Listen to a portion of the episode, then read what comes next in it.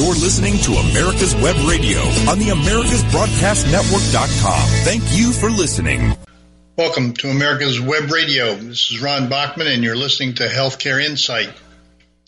You know, in the last couple of weeks, I've interviewed a number of people taking off of some presentations they've made on YouTube and kind of asking questions and responding to their answers to make um, a new presentation, but bringing up ideas that many others have that's really important for our audience here at America's Web Radio to listen to. One of those individuals that I have great respect or respect for is Victor David Hanson out of the Hoover Institute. He really is a brilliant mind and has identified very clearly and succinctly a number of major challenges to America. He usually comes up with very good solutions. But today I want to talk about his most recent paper that some of you may have seen, some of you may have read, but I'd like to talk about them and discuss them a little bit with you. Because Dr. Hanson says there are 10 new ideas that are changing America and maybe permanently. We are under a transformation that is going on whether we like it or not. Our current president, Biden, has said that he wants to be the most progressive president that this country has ever seen. And he seems to be well on his way for doing that. But behind President Biden, there is an entire culture that's changing. So Biden isn't necessarily making the change as much as he is a symbol of the change that's been going on for quite a while.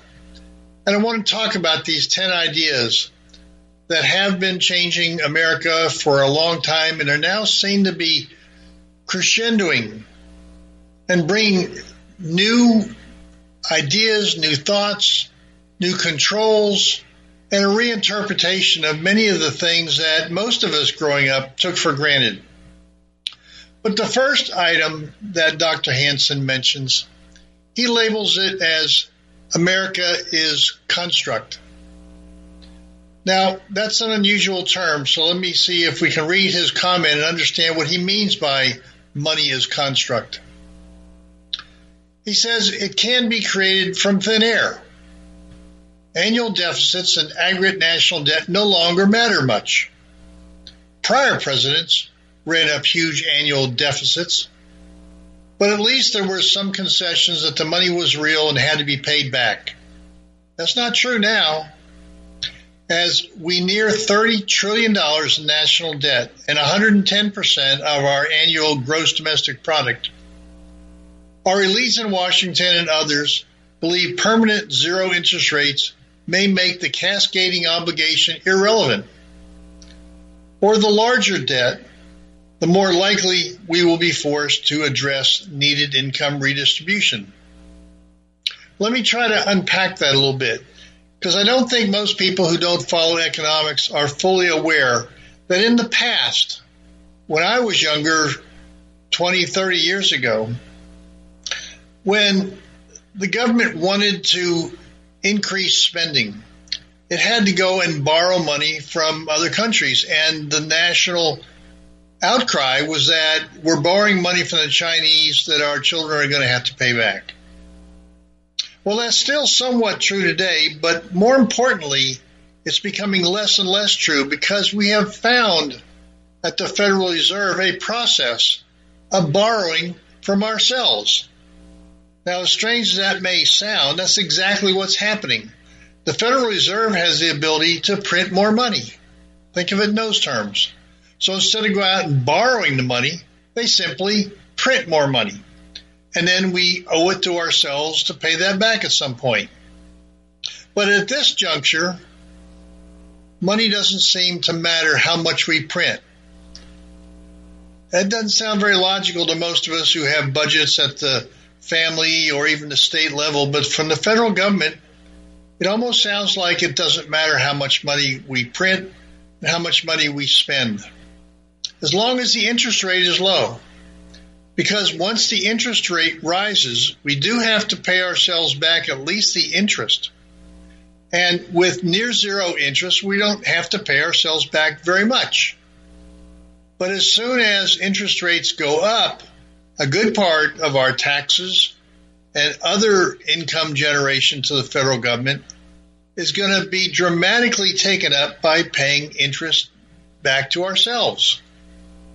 That doesn't sound like it's going to be able to be spent on roads or housing or infrastructure projects or research and development or military. In fact, a lot of people sort of taking off on the last part of Dr. Hanson's statement about money is construct is that if we spend a lot of money, there'll be less money to spend on things like the military. Most times when liberals take over, as this current administration, this current Biden administration is doing, the idea is we're going to spend less on the military so we can shift money over the domestic issues. And that happens every time Democrats and especially progressives, liberals get in power. They got to find money someplace. This administration thinks they can find money by raising corporate income taxes. But there's many economists out there that argue that corporations don't pay in income taxes. They simply pass that cost of doing business along to customers and raising prices. So, will interest rates go up? Well, they seem to be going up, but the Federal Reserve does have some control over the level of interest rates, and they have kept those down for almost 25 years when people are saying interest rates are going to go up. Well, I read a recent article that basically said we don't have to worry about inflation going up, which typically drives interest rates up as well. And the reason we don't have to worry about inflation is that if we look to the past, the highest inflation we had was in the late 1970s under President Jimmy Carter.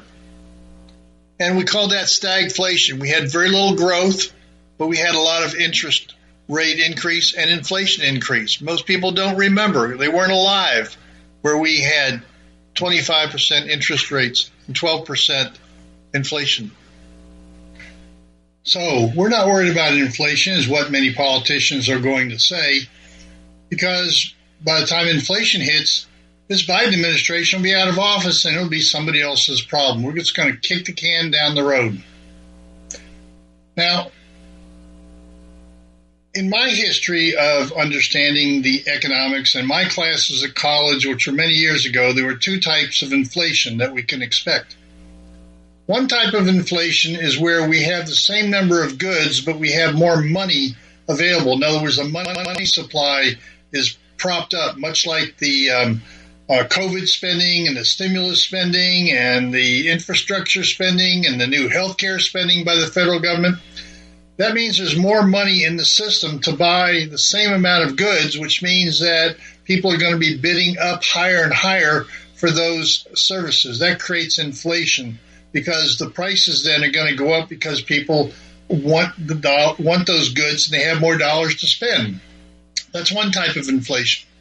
The other type of inflation is when there are fewer goods. There's a a break in the supply system, and so you have fewer goods that are available, and you have the same amount of money.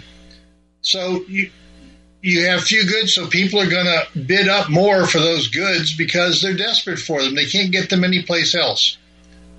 Well, in my mind, and I'm just a layman, I'm not a fancy uh, PhD economist, but I've lived through a number of ups and downs in this economy over my many years.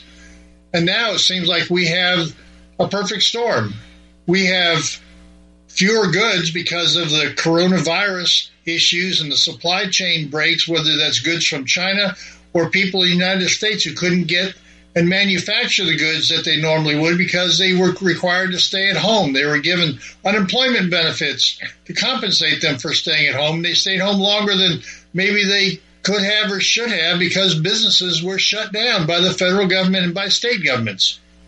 So you have that situation where you don't have the supply of goods out there that you normally would with a robust economy. If anybody's tried to buy lumber to build anything, build a new house or make repairs, you'll find that the price of lumber is up 50 to 100% in most parts of this country. Go out and try to buy a fence.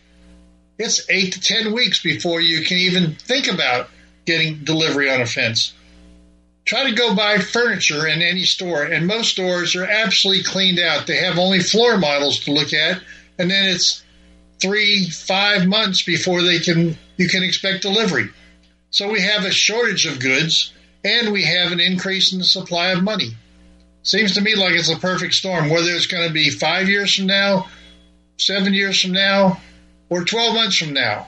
But it seems to me that inflation is inevitable, regardless of what these economists and investment companies are telling us. They don't want to tell us bad news because that can have ramifications on the stocks that they're most interested in, that they're promoting. So they've learned never to say negative things because they might even get sued for driving a stock price down because they gave such negative uh, comments on it. That's why most investors, individual investors, only find out after the fact that oh the trends were this and the the uh, economic models were showing this. So you've got to be very careful in this environment where we are printing so much money.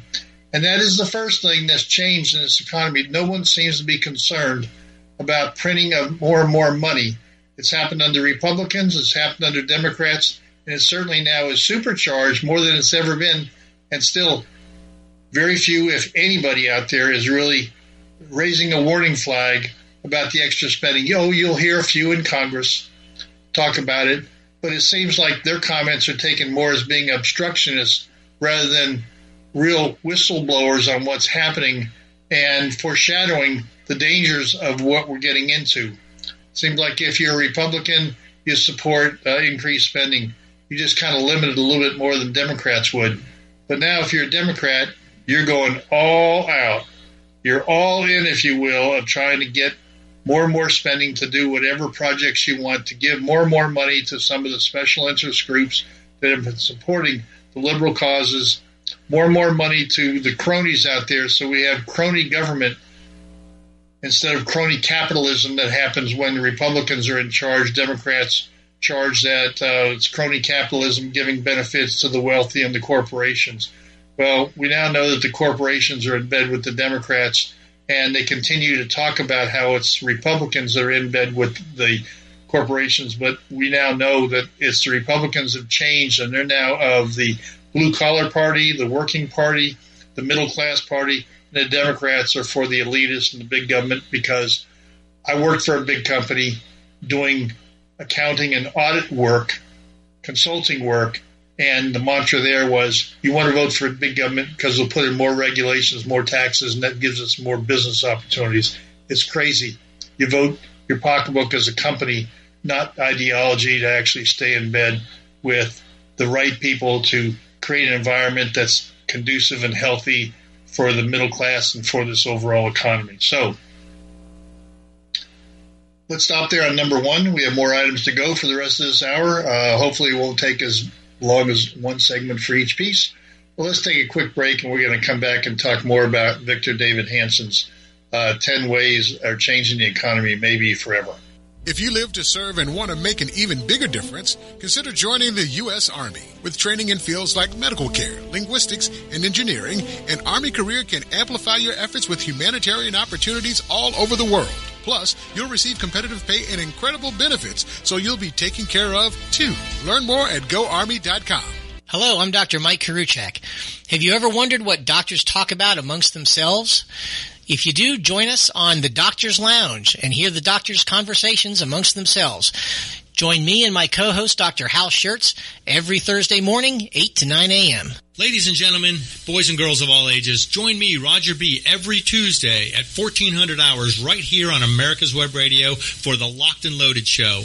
We will talk about guns, weapons, ammo, gun accessories, prepping, and so much more. So be sure to join us every Tuesday at 1400 or 2 p.m. for Locked and Loaded on America's Web Radio.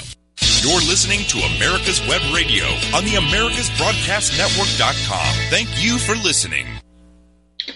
Welcome back to America's Web Radio. You're listening to Healthcare Insight. Today we are talking about a number of items that are changing America before our eyes and we hardly even know it.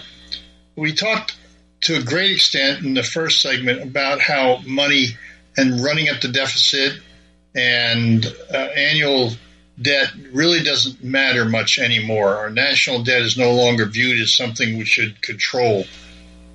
Well, let's move to the second item. The second item are that laws are not necessarily binding anymore. Think about that. Laws are not necessarily binding anymore. Joe Biden took an oath to take care that the laws be faithfully executed. Of course, every president does that. But he has willfully rendered federal immigration laws null and void. Some rioters are prosecuted for violating federal laws, others not so much. We're now calling rioters protesters, and nobody is prosecuting them.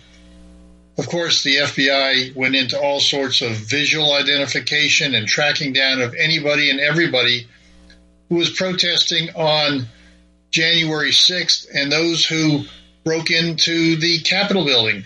Of course, they should be tracked down, and anybody creating violence against anybody ought to be prosecuted. But the point here is that it's selective prosecutions.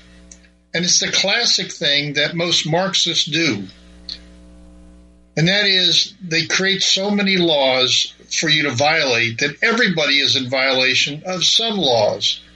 But then the people in charge can only prosecute those who are against them, and they forgive or ignore those who are on their side, are ideologically connected to them. So now we have arrests, prosecutions, and trials that are all very fluid.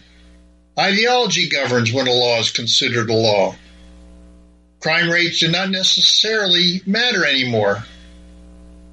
If someone is carjacked, assaulted, or shot, it can be understood to be as much the victim's fault as the perpetrators. In other words, the person who is the victim of the crime is blamed more than the person who actually committed the crime. And we're seeing this all over the media these days with police being shot, they're not respected, but it's their fault. Or Asian Americans being attacked on the street. And yeah, we see the horror of it, but is anything done? Do we track these people down? Do we prosecute them? Or, as what happens in New York City, even if you track them down, they're given bail immediately and they're left back out on the street, and then they can go and hide wherever they're going to hide and avoid real lawful prosecution. So here now we've decided either the victim was too lax, uncaring, and insensitive, or he provoked the attacker. So these random attacks we make excuses for, especially if it's a minority or a liberal, progressive who does the attacking. And if the victim is ideologically on the right or is white, then all of a sudden it's that person's problem because there's there's systemic racism that is causing it, and that white victim is a part of that systemic racism that exists. It really turns law and justice on its head.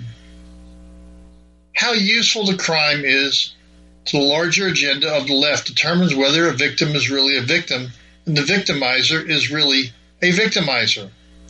We don't know anymore these days. It's not innocent until proven guilty anymore. It's guilty until you've proven innocent if you are of the wrong ideological bent.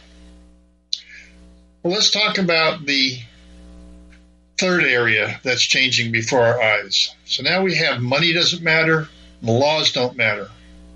Now, the third item is probably the biggest and maybe should have been listed first. And that is that racism is now acceptable. We are defined first by our ethnicity or religion, and only secondarily, if at all, as an American commonality. In other words, you're allowed to use your race in every circumstance by claiming that you're a victim and to charge somebody else with racism. So that's now an acceptable pattern to claim that, that you are a victim regardless of how much income you might make. Maybe you're a, a basketball player in the NBA making millions of dollars. You're LeBron James who's got 16 cars and $15 million houses, but because you are a minority, you're, and that's your ethnicity, you're allowed to be defined by that as, as opposed to being an American first. The explicit exclusion of whites from college dorms, from safe spaces and federal aid programs is now not even controversial.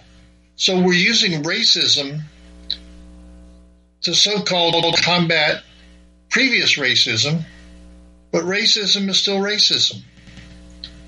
Oh, there can be special things that are given in recognition of of uh, somebody who needs extra help. But just because somebody is a minority doesn't mean they need help.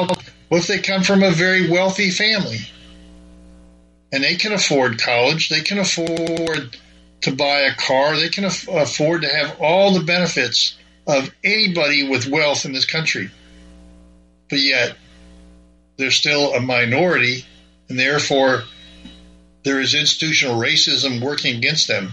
And to show you how crazy it is, Victor David Hanson talks about how at his university out in California, that because they were trying to fill quotas because of this racism idea, they were hiring very elite minorities from overseas, bringing in Asians and Indians and people from South America, the very best in those other countries, only because their skin color was darker than a white person that they might hire.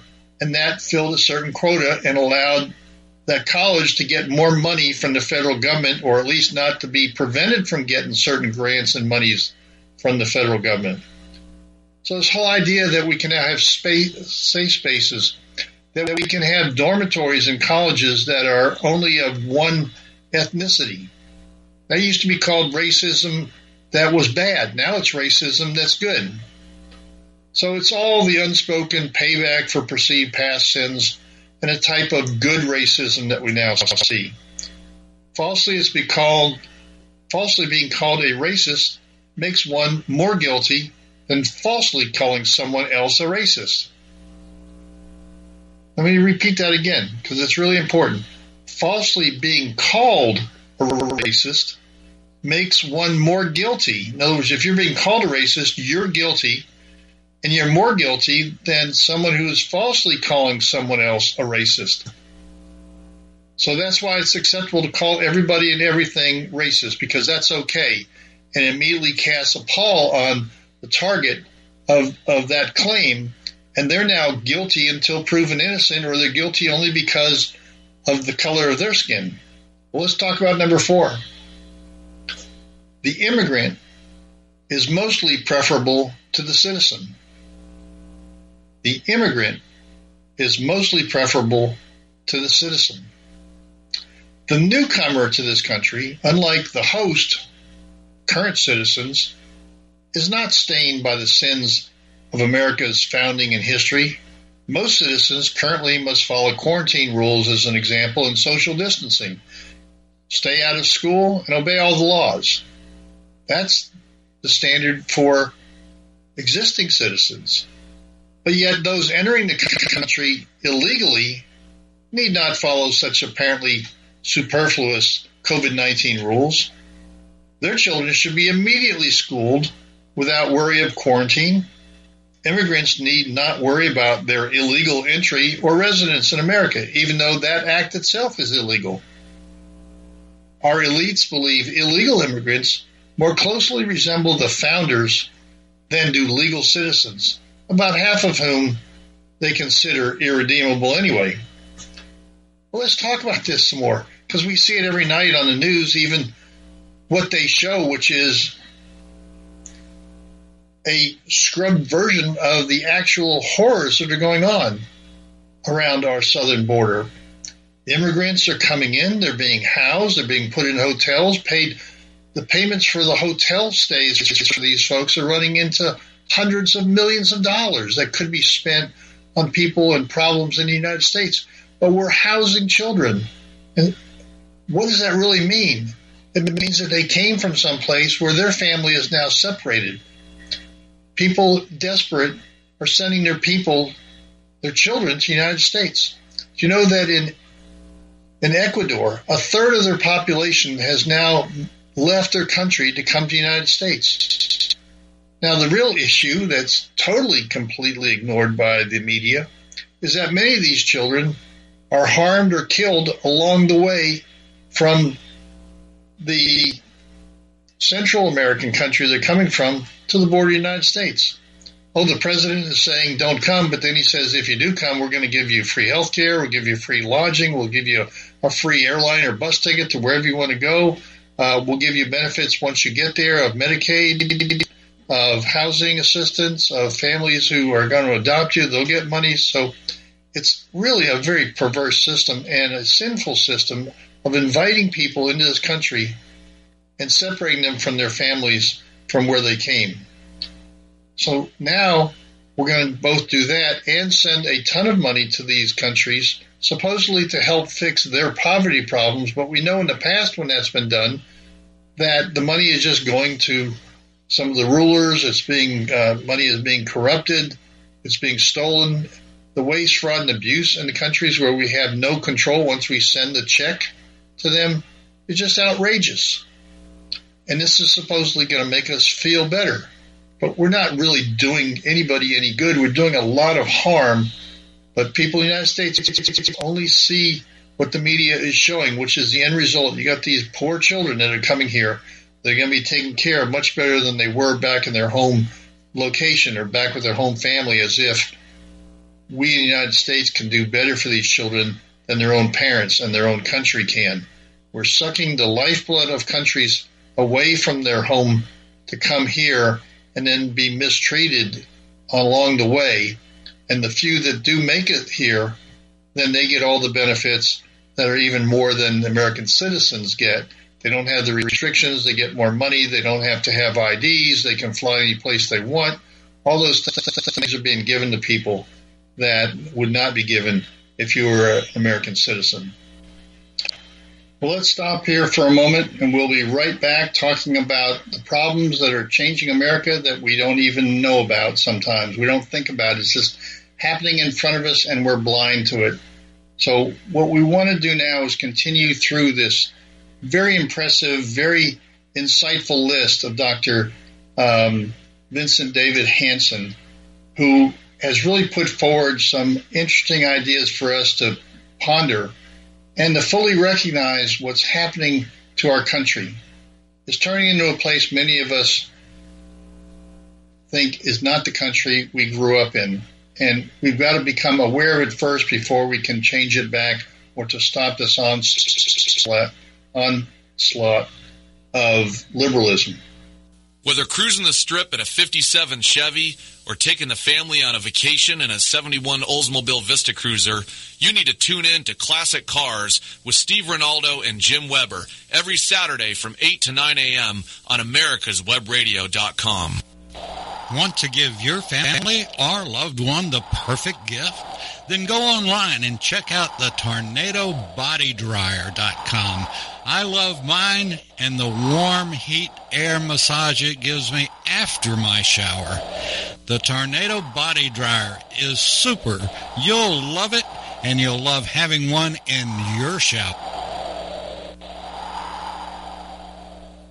Hey folks, this is Victor with the On Point with Victor show. Make sure you listen every Tuesday 1 to 2, only right here on America's Web Radio, the On Point with Victor show. Remember folks, I'm not angry, I'm just right. And you can find out why every Tuesday from 1 to 2, the On Point with Victor show, only right here on America's Web Radio. You're listening to America's Web Radio on the AmericasBroadcastNetwork.com. Thank you for listening. Welcome back once again to America's Web Radio. You're listening to Healthcare Insight. Now, we haven't been talking about healthcare specifically over the last few weeks, nor during this hour. And that's because so much is changing around us that ultimately is going to impact our perception of government and the ability to move more towards free markets. This whole idea of socialism changes the dynamics of healthcare. So we've talked many times in this program over many months about how to create a free market system. What I'm trying to do now is try to move to the idea of why, without some substantive change, without new leadership in this country, we're not going to be able to get into the idea of free markets. We just need to understand why the markets are moving more towards socialism what's happening uh, in this country. And we've talked about several of uh, 10 items so far, and I want to continue down that list. But what we've learned so far is that money really doesn't matter. Two, laws don't really matter. Three, your race is more important than anything else. So your ability, your mm, things that you, personal responsibility, your initiative, none of those things matter. The only thing that really matters anymore is what is your race, what is your ethnicity, and what is your politics. The next thing we learned is that citizenship doesn't really matter. That immigrants are much more preferable to citizens and they get many more rights than we as citizens get.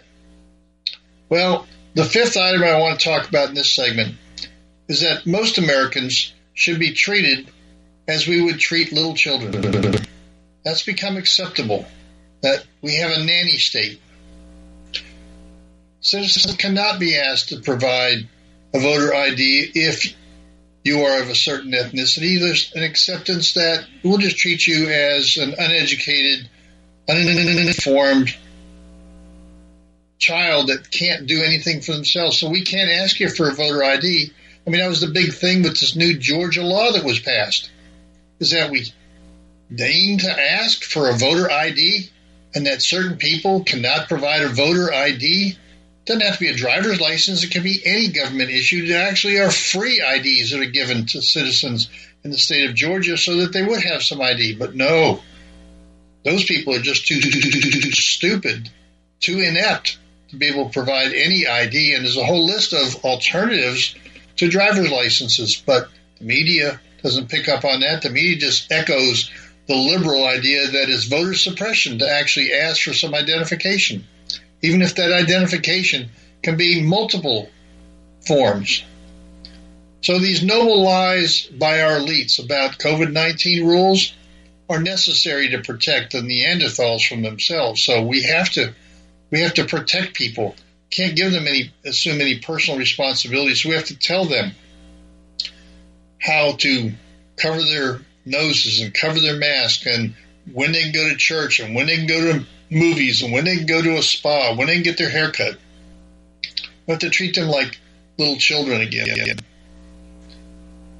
You know, Americans deserve relief, relief from the stress of grades, standardized testing, and these normative rules of school behavior. Now, you can be disruptive in school, and that's okay. That's accepted. You're allowed to do that. Because, quite honestly, what they do is they see the adults and the teachers acting in an unruly behavior as they chastise children for asking certain questions. So it's all acceptable. And we do away with grades. It's sort of pass and fail if it's even that. And standardized testing, oh my goodness, we can't do standardized testing because some people just aren't going to be well prepared. We don't want to hurt their poor psyches. So they are still they still are clueless about why it is good for them to pay for more for gasoline, heating and air conditioning. Why should they do that? They're clueless about why it's good for them to pay. We just wind up paying it. It's good because the government's going to get more taxes. It's going to require more carpooling. It's going to require you to take the bus. So we treat people like little children. We're doing this for your own good, is the ultimate message here. So let's move on to number six. Hypocrisy is passe. Virtual signaling is alive. So these climate change activists fly on private jets. But that's okay because they're so worried about the economy and about the climate. Social justice warriors live in gated communities. Yeah, they don't have to worry about defunding the police because they've got their own gated communities to hide behind. They have their own security guards. They have their own systems in their house to protect against break-ins. The multi-billionaire elites pose as victims of sexism, racism, and homophobia.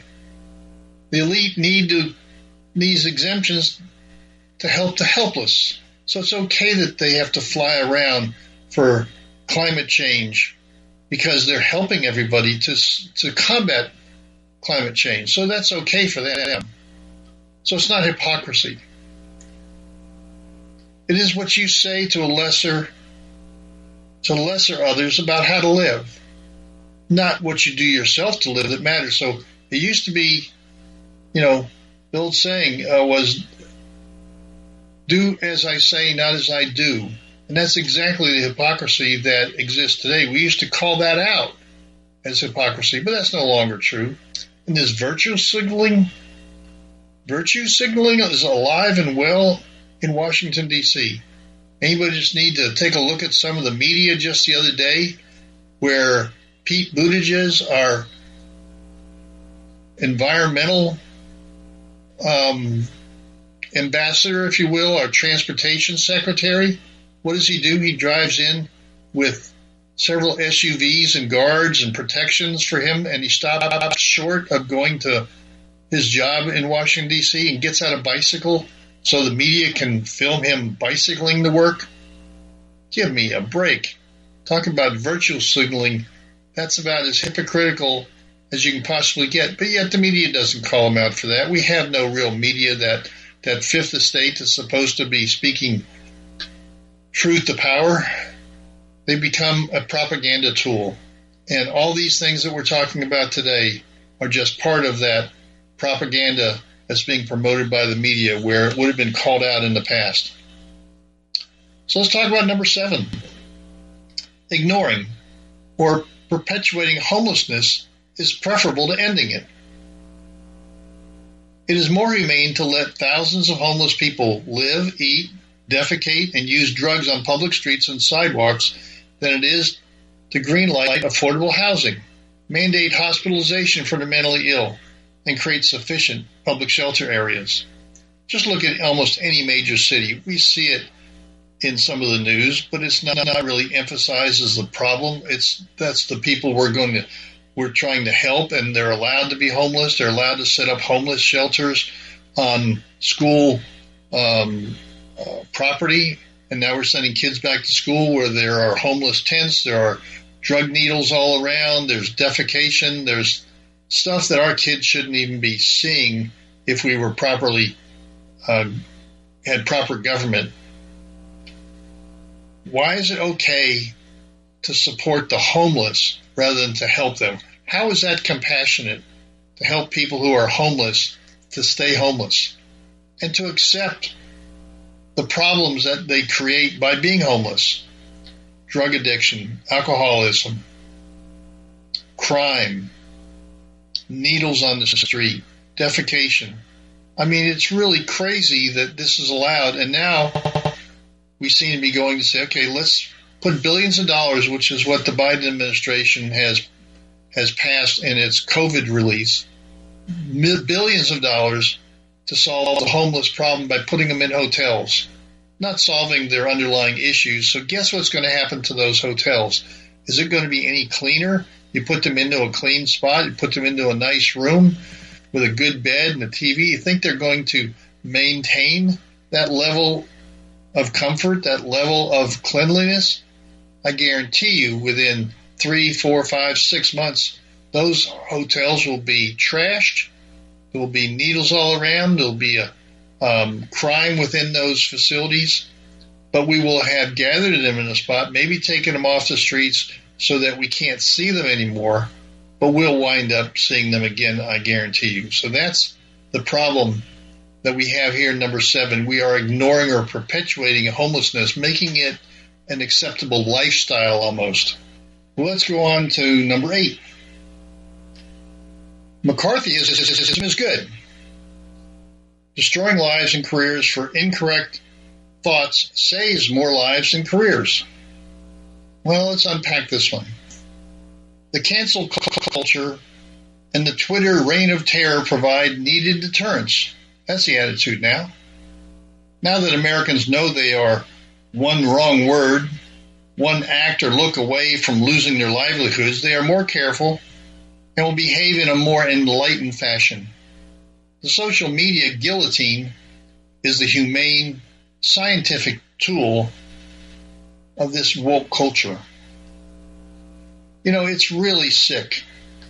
McCarthyism used to be a bad word, and they're not really using that term today, but it's the same effect that we take people and we scare them. Normal citizens are afraid to speak out. That's what totalitarian governments do. That's what the whole Marxist movement is about. Let's create a fear among the opposition. Let's create a culture where they can't say anything without fear of retribution. And now they fear something they might have done in the past. Let's think about what's happened with some of the TV personalities. One personality on The Bachelor, for example, when they were shown a picture of one of the female contestants in an old antebellum Southern dress, it was a Southern party not highlighting racism of that period, but highlighting the fashion and the dress and the fun culture that people getting together would enjoy by dressing up. Yeah, the dress up was Old South. Well, the Old South dress up used to be acceptable. It didn't include the idea that they supported racism or slave, slavery. It was simply just a fun day for teenage, young adult, college kids to get together and have a party. Oh, they could have dressed up, I guess, as in Halloween costumes of some other nature, but they dressed up as Southern Belles because they had fancy dresses. Well, when the host of that program said, well, you know, back then it wasn't thought of as supporting slavery. Now we have a different mindset. We look at everything with a victim mentality and looking for racism and slavery dog whistles every place. So there was nothing necessarily wrong with that, is what he was saying. But guess what? He got fired just for saying maybe we should look at things differently according to the time of our culture that we were in and what people were thinking about back then. But it doesn't matter anymore. It's still, you lose your job. But if you're on the ideological left, take a look at the governor of Virginia. The governor of Virginia says, yes, in those college pictures, he was either in blackface or in a KKK robe. He wasn't sure which, but both today, under this definition of McCarthyism that's going on the left, would be would be grounds for getting fired or resigning or forcing him out. But no, not because anything he did, but because he's a liberal. He's a progressive. He's a Democrat. So he gets a pass on that. But if he had been a Republican, you and I both know what would have happened to his career. It would have been over. Well, let's take another quick commercial break and we will be right back. If you live to serve and want to make an even bigger difference, consider joining the U.S. Army. With training in fields like medical care, linguistics, and engineering, an Army career can amplify your efforts with humanitarian opportunities all over the world. Plus, you'll receive competitive pay and incredible benefits, so you'll be taken care of too. Learn more at goarmy.com. Hello, I'm Dr. Mike Koriwchak. Have you ever wondered what doctors talk about amongst themselves? If you do, join us on the Doctor's Lounge and hear the doctors' conversations amongst themselves. Join me and my co-host, Dr. Hal Scherz, every Thursday morning, 8 to 9 a.m. Ladies and gentlemen, boys and girls of all ages, join me, Roger B., every Tuesday at 1400 hours right here on America's Web Radio for the Locked and Loaded Show. We will talk about guns, weapons, ammo, gun accessories, prepping, and so much more. So be sure to join us every Tuesday at 1400 or 2 p.m. for Locked and Loaded on America's Web Radio. You're listening to America's Web Radio on the AmericasBroadcastNetwork.com. Thank you for listening. Welcome back to the final segment this week of America's Web Radio program, Healthcare Insight. We've not been talking too much directly about healthcare as opposed to talking about the underlying issues that are changing this country so fundamentally around issues such as healthcare, education, around our politics, around most every other aspect of our life. And it's becoming more like that proverbial frog in the um, uh, in the pot, where he goes in when it's cool or lukewarm, and it gets heated up to boiling, but he doesn't know the differences as it is progressing and changing over time. And that's what's happening to us as a country. We are seeing dramatic changes, but we don't notice it. So we can't get back into issues like how do we create a free market uh, private healthcare system when some of these other aspects are occurring all around us that's changing the entire dynamic, the entire culture, the entire politics that's involved with us governing ourselves in a self governing country where we actually can speak and offer up options and choices. That's being changed. So let's summarize what we know so far. First thing we know is that money is really not important anymore. There's no such thing as worrying about our aggregate national debt or annual deficits that we run up. We just keep doing it whether it's Republicans or Democrats, and nobody seems to worry about it anymore. Our laws are not uh, that relevant anymore because you can apply the law wherever you want. You can say it's uh, prosecutorial discretion and you don't go after your friends, but you go after your foes, whether it's using the IRS and the tax code, or whether it's just giving reprieve and not prosecuting people, as many district attorneys around the country are doing, that were promoted and allowed uh, enormous amount of financial backing by George Soros to put in district attorneys in major cities that are just letting people go, deciding not to prosecute. So the law really doesn't matter anymore. We also know that race is the most important thing in this culture. It's not who you are what you've um, what you're doing and what your creativity is. Um, we now focus solely on racism. Uh, that's the first defining issue. It doesn't mean anything to be an American anymore. That's not important. It's what your race or ethnicity is, and that's the most important thing. We also know that citizenship doesn't mean anything. Immigrants are getting preferable treatment. We also know that Americans have become accepted being treated like little children, being told by the federal government what to do, where to go. Being also told that you're too stupid to even have an ID to vote. Oh, you might need an ID to go on a plane, but you know, you're, you're children, so you can't really go on planes and do other things, and you'll worry about that later on and get something. But something as important as voting, no, uh, the population is too stupid to be able to have an ID, even if IDs are available under multiple forms, not just a driver's license. If you don't drive, many people in big cities don't drive. Many people don't have cars, but they can get IDs. They're free, but that doesn't matter. The, the, the, the lies over and over again by the uh, media continue to promote that. We also know that uh, we got to treat people like children because we don't want to have anybody offended. So the federal government has to step in.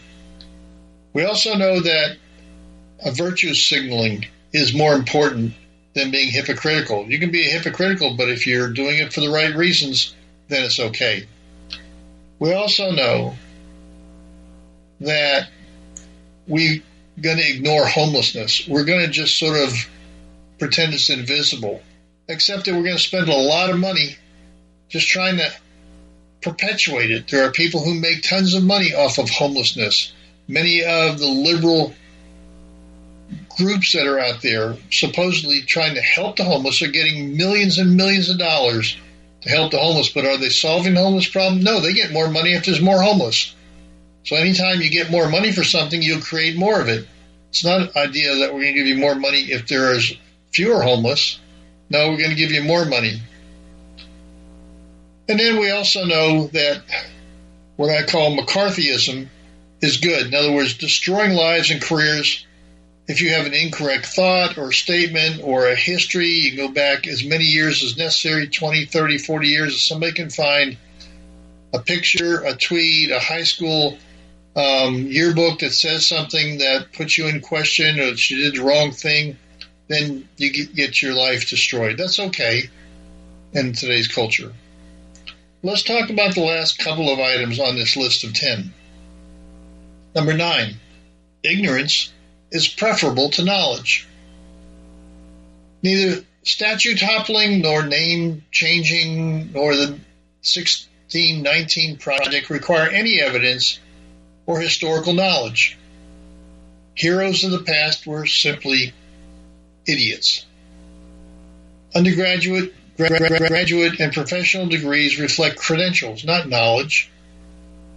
The brand, not what created it, is all that matters. So let me unpack that a little bit. We have people who were toppling statues because George Floyd uh, was was murdered on the street by a cop. now that trial is ongoing, so whether he's convicted of murder or whether there are circumstances that the jury uh, reflects on that says, well, no, it wasn't a murder. It was cops doing their job. Maybe going overboard, some might say, but maybe still doing his job. But they went down and toppled statues just to be destructive. Uh, riots were happening in the streets that everybody just wanted to call protesters. They were toppling statues of African American heroes. They were toppling statues of heroes that should have been a hero to any American. There's George Washington, whether it's Abraham Lincoln, whether it's anybody who's been involved with so called social justice. But it doesn't matter. We have crowds out there now, anarchists, that are just toppling statues and they're name calling people, typically racist. Or you have a 1619 project, 1619 project that's already been debunked, but the media, school boards, liberal school boards are just continuing to promote the idea that America is a racist country because it all started in 1619 when the first slaves came over here. You know, it's the idea that America is the only country that ever had slaves. No, slavery is existing today around the country, around the world. Slavery has existed in almost every country over millennia. But this country found a way to get rid of it early on. And you know, one of the projects that goes back to one of the earlier issues about immigration is that many of these people coming across the border are actually being put into sex slave networks. But we don't talk about that anymore. We're kind of just ignoring that. And in the name of immigration, in the name of just being ignorant, if the population is ignorant to the issues, then they won't know to be outraged by it. And the media is continuing to promote that whole idea that we're just not going to tell people the bad things that are going on if it doesn't fit the narrative of a liberal progressive ideology. So, this whole idea that ignorance is now preferable to knowledge. It used to be that if we knew about things, we could rationally discuss them, we could take points of view, we can have debates. But that's not the idea anymore. And people who go to these colleges, whether it's Ivy League schools or other uh, highly recognized uh, academic centers, they'll graduate with various degrees. And so they may be a PhD in what? In cultural art someplace? Or in a, a major that really has no economic value, but because they're credentialed and they can have a PhD, they're recognized as being informed, part of the elite. Well, they're not part of the elite. Professional degrees seem to reflect real credentials and knowledge. Just take a look at the First Lady.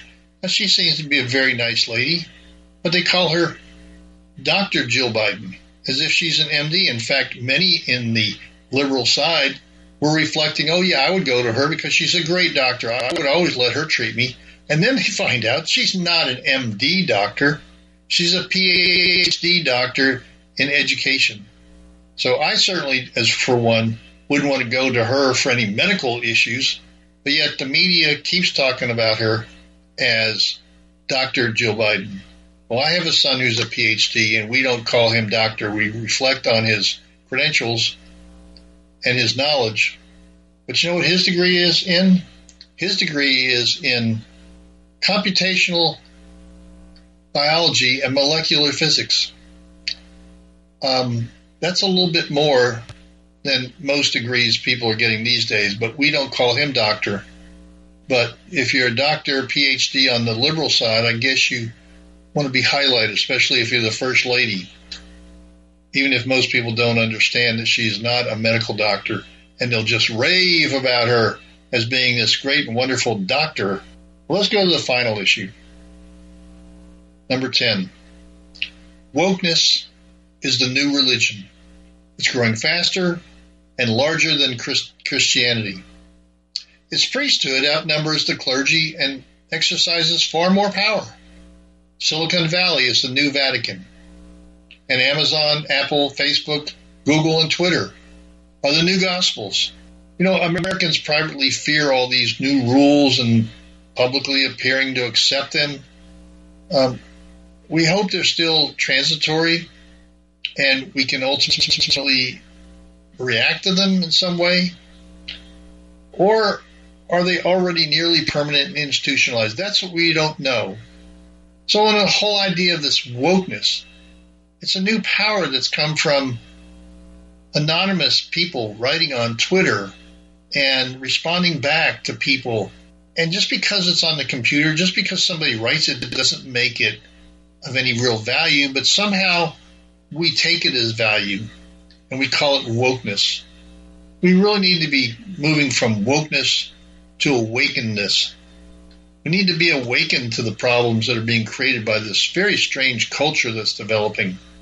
And nobody is really pushing back on it because the wokeness as a new religion is really starting to take hold and redefine our country, not because it has any real strength in and of itself, but because there seems to be this growing acceptance among the media. If the media was to highlight the hypocrisy that's going on, if the media was to take any one of these 10 areas and actually delve into it as to how it is hurting the U.S. economy, how it is hurting the middle class, how it is hurting the citizens of this country, we'd see an entirely different uh, end game here. But that's not happening. I don't know how we change the media. One of our previous week's comments was that how we educate our children in one decade is how we will rule ourselves in subsequent decades. So I think all of this coming out in these items that have so dramatically changed the way we think in this country, the way we respond, the way we react, what our leaders are thinking or not thinking at times, is coming from the educational system that we have. And that's where I think a great deal of emphasis may need to be placed over the next few years, but that's a long term solution. The short term solution is just getting to the truth. And I think people are getting pretty fed up with these different changes that are going on. I mean, does it really make any sense that we just keep spending and spending and spending when we know the outcome of that is inflation and other countries in this world have gone into bankruptcy, cities have gone into bankruptcy. We can't keep bailing ourselves out by reaching into our right hand pocket to pay for what's in the left hand pocket. We really have to get back to we are a country of laws and not of men because we really have reversed that. We are now becoming a country where laws uh, apply only to certain men or women and not to others. We really need to stop this constant drumbeat that everything is about racism. I don't know how we stop that because it's become so well accepted in our culture that people um, can use that term over and over again. And It seems to have an impact, and instead of a diminishing impact, it seems to have a growing impact. Well, I hope some of this is helpful to go through these items to show how our country is changing. I hope you will come back next week and we'll continue with some of this process of understanding how our culture is changing and how if we don't get to the root cause of some of these things and make changes. The idea of getting to a rational, free market based healthcare is just never going to happen. So I'm going to spend a few more weeks on these types of topics to try to, to try to reset the goals of how we have self governance and how we get to free market solutions where people have some personal responsibility. You're listening to America's Web Radio on the AmericasBroadcastNetwork.com. Thank you for listening.